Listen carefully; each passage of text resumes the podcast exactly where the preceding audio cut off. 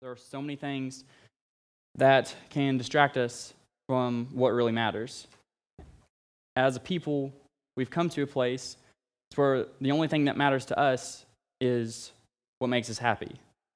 And I know at some point or another, we've all fallen into that. I definitely know I have. There's a good time of my life to where things got hard soonly after I became a Christian and I ran from God. And during my running from God, I put so many things above Him. I put pornography above Him, and I put basketball above Him. I used those things, instead of turning to God like I should have, I had used those things to medicate the pain that I was going through. And that's what happens to so many of us. And what terrifies me to this day is how many things we have to turn to instead of God, and how many things we do turn to instead of God how easy it is to fall into idolatry. That's what we're going to be talking about this morning. And I'm going to lay a foundation right now. Idolatry, if you're not in Christ, you are an, you are an idolater, not a person who commits idolatry, because you are in a constant state of putting something else before God. But once you become a Christian, God views idolatry a little bit differently because you're in a committed relationship. And what we're going to see from our text in Jeremiah chapter 3, if you have your Bibles, you can go ahead and start turning there. What we're going to see is he views it as spiritual adultery. So, as you guys are turning, I'm going to lay a bit of context down so we know what, what we're going to be reading. So, Jeremiah is a book of prophecy given over a 40 year period by the prophet Jeremiah. During his ministry, especially in the early years, God used him to give a strong call to the southern kingdom of Judah to repent and to turn to God because they had fallen into this spiritual adultery. So, starting in verse 1, he says, If a man divorces his wife and she goes from him and becomes another man's wife, will he return to her? Would not that land be greatly polluted? You have played the whore with many lovers, and would you return to me? So, God starts off by asking a question if man and wife, they come together, they're married for a little while, they get separated, and she goes off, becomes another man's wife, and they get separated, or that guy dies, or whatever, is it okay for the wife to go back to her first husband? And we hear that and we say, oh, why not? You, that sounds like a pretty good thing for two people that were separated to come back together. And some of you guys might even be thinking, oh my goodness, it's like some Hallmark movie. You know, it's just some fairy tale. But back in that day, for that to happen, that was forbidden. That was a huge no no. In Deuteronomy chapter 24, verse 4, it says that one is, for that to happen, it is an abomination to the Lord. And some of us might still think that's kind of weird for God to make a law that way, but the thought process behind that commandment could have gone something like God didn't want his people to get married for a little while and then get bored of each other, then separate, go marry this other person for a little while, and once they get bored, they can come back. He's saying, No, that's not how we're going to do this. You're going to take marriage seriously. He was putting weight on them, he was forcing them to make a commitment for a lifetime to someone else. And you might ask, Am I saying that we should bring that law back today? God, you ask. No, I'm not saying that. but I am saying we definitely need to get back in that mindset of marriage because we've lost that as a culture, that sanctity of marriage. And so, with that understanding, we can read these verses how Israel would have received it. So, when we read, if a man divorces his wife and she goes from him and becomes another man's wife, will he return to her? We say, of course not. And when we read, would not that land be greatly polluted? We say, yep, yes, it would. And when we read finally, you have played the whore with many lovers, and would you return to me? We say, boys and girls, we've done it now. So you see, God is grabbing their attention, saying, You've gone out and you've around with other gods, you've put other things in front of me, and you're just going to come back to me like nothing's happened. He's, no, no, no, no, no. We're going to talk about this. And through the next few verses, that's what he does. He starts addressing them. In verse 2, he calls them to look at the idols that they had made all over the hills. In that day and time, if you're going to make a place of worship, they would always put it on the highest mountaintop. And so he tells them, Lift up your eyes to bear the heights and see. Where have you not been ravished? And the word ravished there it means to be taken off by force, to be kidnapped, or to be sexually violated. He's saying, Where have you not allowed yourself to be taken advantage of. You're making all these idols, and now they're the ones who are controlling you. You may have started off in control, but now they're taking advantage of you. And it's absolutely everywhere. And he says, By the waysides, you've set awaiting, awaiting lovers, like an Arab in the wilderness. You have polluted the land with your vile whoredom. He's saying it's everywhere. It's not only on the mountaintops anymore, it's everywhere. You've corrupted everything. And because of that, he says, Therefore, the showers have been withheld, and the spring rain has not come. God had already started judging his people. He'd already started snapping at them, trying to get their attention. And he was literally holding back water, something that they needed to live. Yet, Israel's heart was not affected by it. It says, Yet you have the forehead of a whore, and you refused to be ashamed. So, back in that day, unholy women, prostitutes, and other women like that would generally shave their head. And so, if you look at them, they would look like they would have a rather large forehead. So, everyone knew who these women were, by obviously what they did, but by also their appearance. That's how far Israel was gone at this point. He compared them to having the appearance of a whore. And it gets even worse because they were at a point where they were, they were refusing to be ashamed. I want you guys to understand something. All sin's the same. All sin is judged the same in, uh, in the sight of God, but each sin has different effects. Let's take pornography, for instance. You get into something like that, it isolates you by yourself because of the shame that it brings upon you, right? You tell a lie, that brings multiplication because you tell one, you have to tell others to cover that one up. But idolatry has this almost like camouflage. It shows you the good things about it at first, it usually catches you off guard to where you get drawn into it, and you become so infatuated with it by the time you do see the bad stuff, it doesn't matter. You can kind of think of it like this way. So let's take a boy teenager. He finds this girl with a pretty smile, but has a terrible personality. And when his friends and family tries to tell him, hey, you don't need to be going around, she's nothing but trouble, he goes, no, no, no, no, you don't know her like I do. She's not that kind of a person. What he's really saying is, you don't see that smile like I do. You're not following her in the way that I'm following her. And this is what idolatry does it brings you to a place, it ensnares you so much, and it brainwashes you to where you believe that you're doing nothing wrong because you're blinded by love.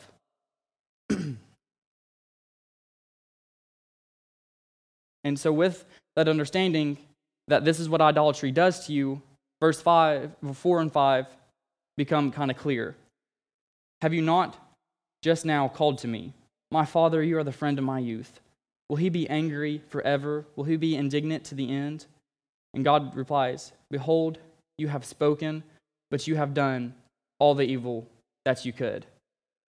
Because of their brainwashing, they'd refuse to be ashamed, and they go and talk to God like nothing had happened. After all of the idols that they had made, after all the worship that they had done, they just go before God. Hey, I still love you. You're still my number one guy.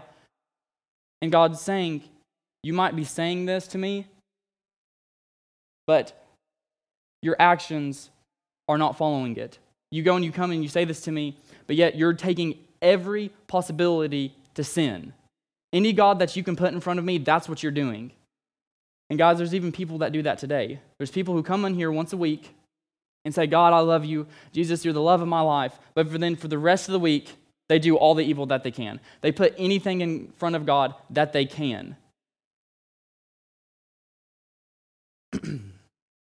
Let's move on to verse 6. The Lord said to me in the days of the king Josiah, Have you seen what she did, that faithless one Israel? How she went up on every high hill and under every green tree, and there played the whore? And I thought, after she has done all this, she will return. But she did not return, and her treacherous sister Judah saw it. She saw that for all of her adulteries of that faithless one, Israel, I had sent her away with a decree of divorce. Yet her treacherous sister Judah did not fear, but she too went off and played the whore. Because she took her whoredom lightly, she polluted the land, committing adultery with stone and tree.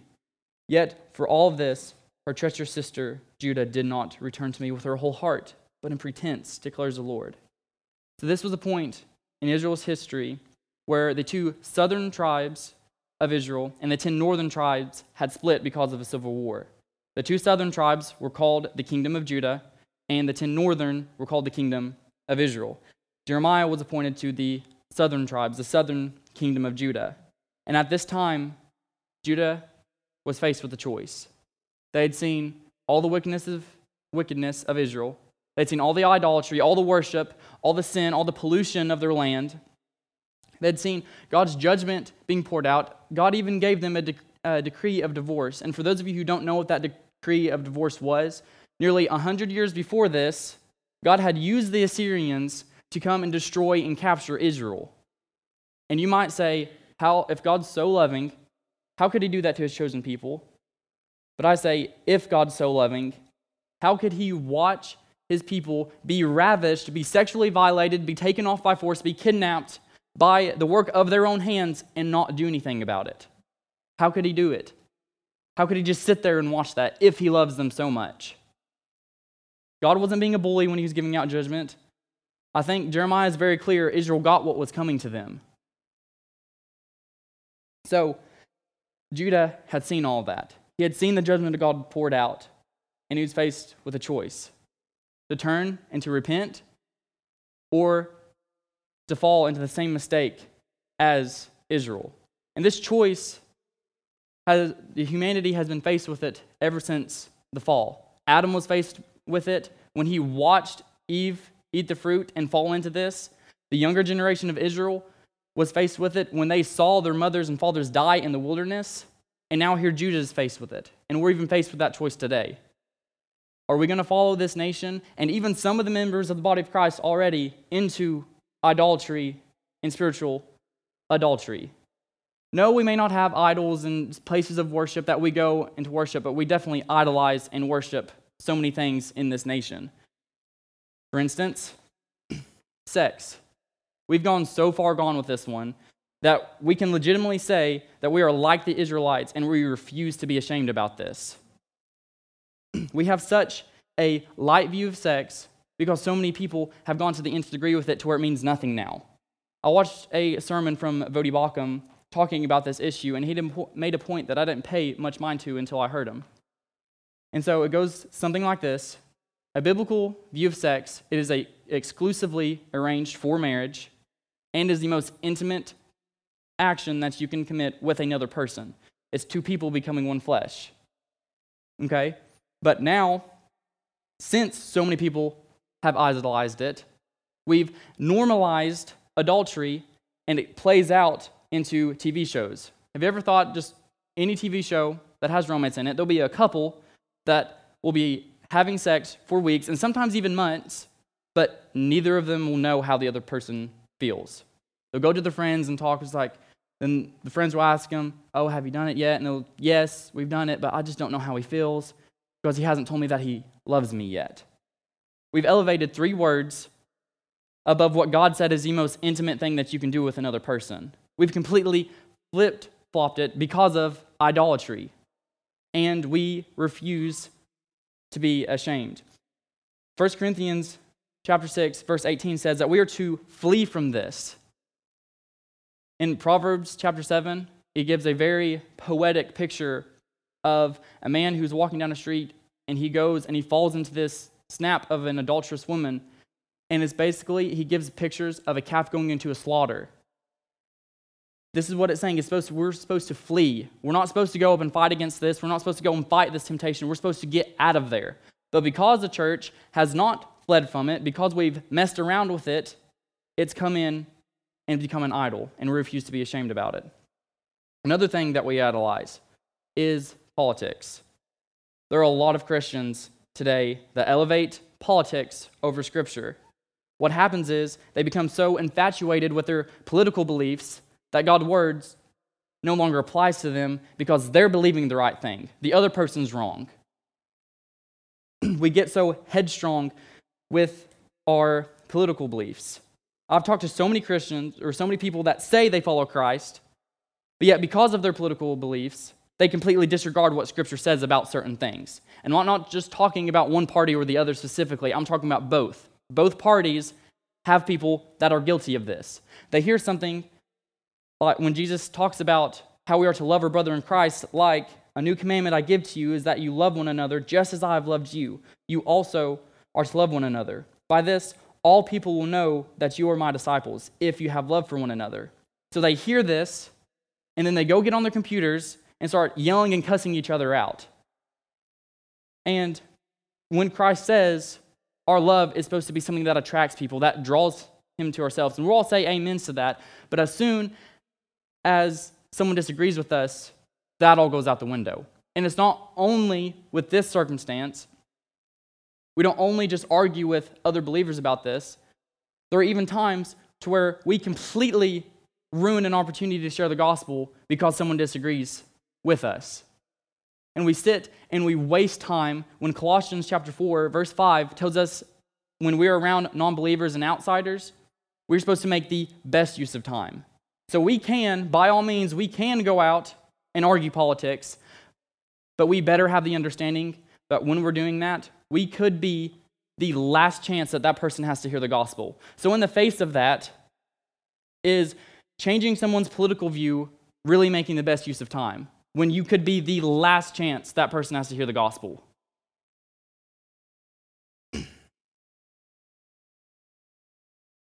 there are again so many things that we can idolize like sex, like politics, sports, social media, ourselves. So many things in this nation. Anything that we think about more than God, anything that we desire more than God, that we spend more time with God becomes an idol because we are called to love the Lord our God with all of our heart, soul, mind, and strength. Again, I say we are faced with a choice. Are we going to learn from others' mistakes, or are we going to make the same mistakes ourselves? Are we going to follow this world, or are we going to repent with our whole heart? This is where Judah messed up. Yes, they repented, but they did it in pretense, not with their whole heart. Are we going to learn from that? Listen to what verses 11 through 14 say. And the Lord said to me, Faithless Israel has shown herself more righteous than treacherous Judah. Go and proclaim these words to the north and say, Return, faithless Israel, declares the Lord. I will not look on you in anger, for I am merciful. I will not be angry forever. Only acknowledge your guilt, that you have rebelled against the Lord your God and scattered your favors among the foreigners, under every green tree, that you have not obeyed my voice. O faithless children, return, O faithless children, declares the Lord, for I'm your master. I will take you one from a city and two from a family, and I will bring you to Zion. Look at this. After all what Israel had done, after they had gone out and played the whore, after they had taken, taken every opportunity to sin and every opportunity to rebel from God, every chance not to listen to his voice, God still calls them back. But he says you have to acknowledge your guilt. You acknowledge that you've made other gods. You acknowledge that you followed them, that you worshiped them, that you allowed them to take advantage of you, that you took every possibility to sin. Acknowledge that. Admit you're broken and come back to your master. Admit that you need me. There are some of us here today that might have realized that we've been living that life, that we've elevated something over God, that we've put something in his place, that we've not been obeying his voice, that we've been not listening to the commands of Scripture, and God's calling you back. But you have to acknowledge your guilt. It can't be this pretend repentance where we just go and say, God, we're sorry. Repentance is having a heartbroken remorse over your sin and turning away from those things. We have to lay down the idols that we've been worshiping. This is not something that is talked about all that much, but it's something that we need to get back in the mindset of because so long We've been in idolatry. This nation's been in idolatry. We've gotten to this thing to where, again, I say we're getting into the mindset of Israel to where we refuse to be ashamed about it because our sin's not that bad. We're not as bad as Israel. We're not as bad as Judah. When I say we're probably worse than what they are now.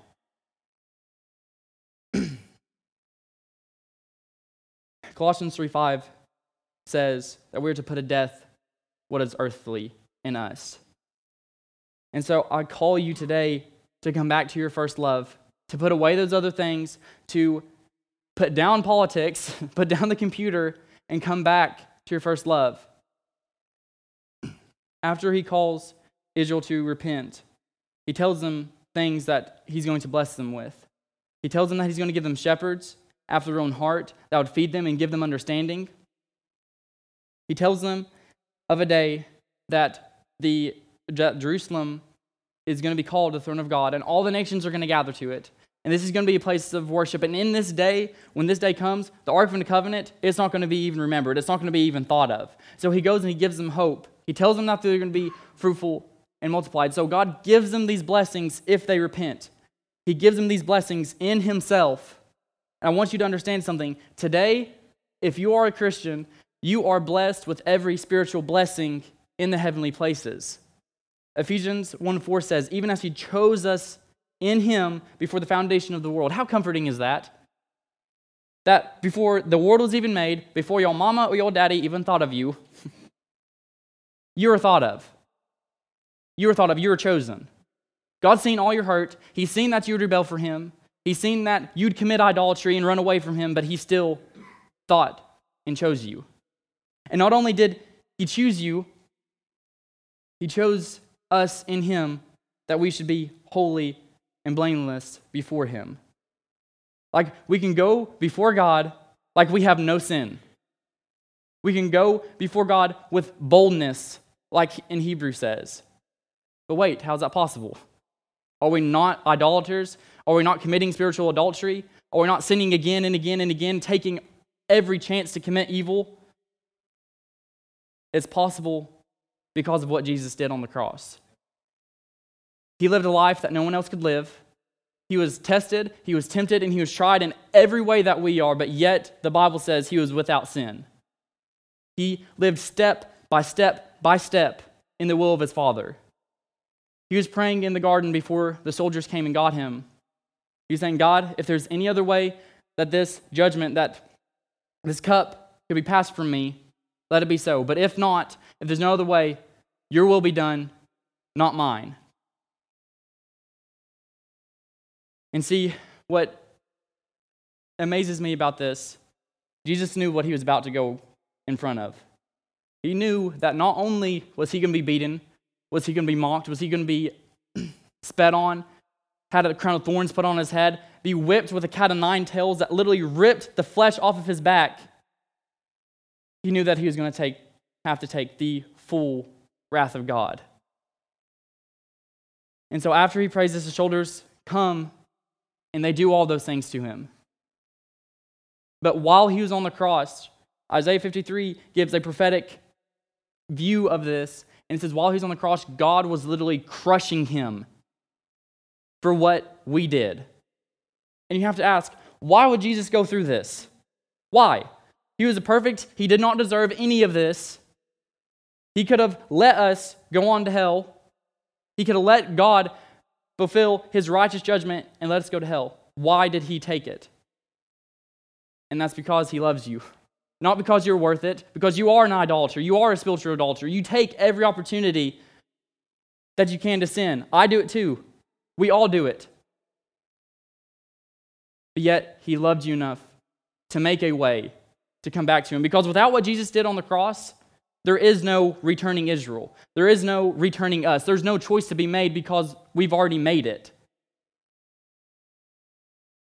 And that's why God can say in these next few verses what he does. In verses 22 and 23, he says, Return, faithless sons. I will heal your faithlessness. I know there are Christians, probably even here today, that have been running away and are still running away right now. I know it can be easy to do in hard times.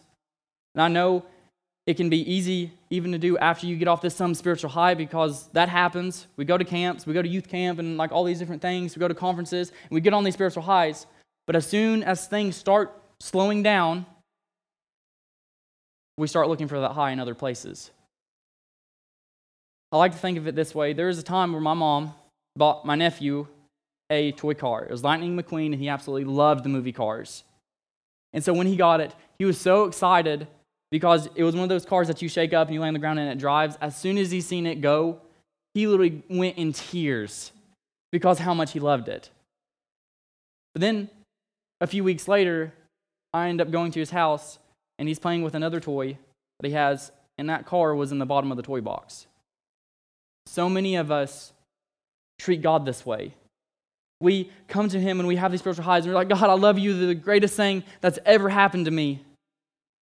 But as soon as things start slowing down, we slowly start picking other stuff up and start putting other things down. And He slowly starts falling lower and lower and lower on our list. If that is you today, if that is you, if you've realized that you've picked something else up other than God and put Him down, I beg you, come back, return. God promises to heal you. Let this be, let verse 23 be your response. Jeremiah had a prophetic vision of God's people, and here's what they said It says, Behold, we come to you, for you are the Lord our God. Truly, the hills are a delusion. They're saying all these other idols that we've made, all these other things that we've worshiped, that we've put in front of you, they fall short. They're not the true living God. You are. It says, Truly, in the Lord our God is the salvation of Israel. Guys, Christ Jesus is truly the salvation of his people. Don't go home. Do not leave this place not believing that. Come back. Make him the main focus of your life again. Come back to your first love. And I'm going to give you guys a chance to do that right now. So we're going to go to the Lord in prayer. Lord, we come to you right now, Lord, and we are broken over our sin. We acknowledge our guilt.